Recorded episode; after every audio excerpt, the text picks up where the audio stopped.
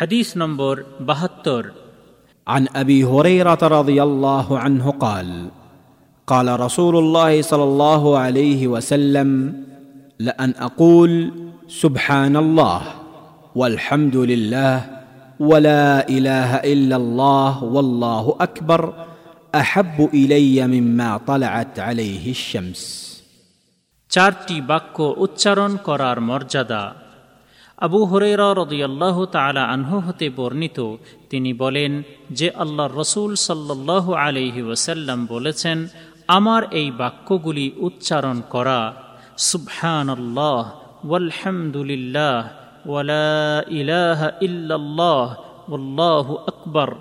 অর্থাৎ আমি আল্লাহর পবিত্রতা ঘোষণা করছি, যাবতীয় প্রশংসা আল্লাহর জন্য, আল্লাহ ছাড়া কোনো সত্য উপাস্য নেই এবং আল্লাহ সবচেয়ে বেশি মহান ও শ্রেষ্ঠতর।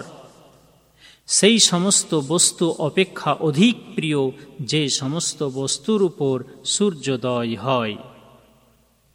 শাহেহ মুসলিম, হাদিস নম্বর বত্রিশ, হাইফেন বন্ধনের মধ্যে দুই হাজার ছয়শো পঁচানব্বই।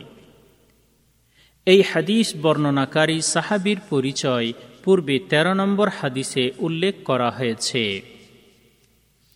এই হাদিস হতে শিক্ষণীয় বিষয়। এক, এই হাদিসটির দ্বারা প্রমাণিত হয় যে এই চারটি বাক্যের এমন মহামর্যাদা রয়েছে যা অন্য বাক্যগুলির মধ্যে নেই। এই বাক্য চারটি হল সুবহান আল্লাহ ওয়ালহামদুলিল্লাহ ওয়ালা ইলাহা ইল্লাল্লাহ উল্লাহু আকবর।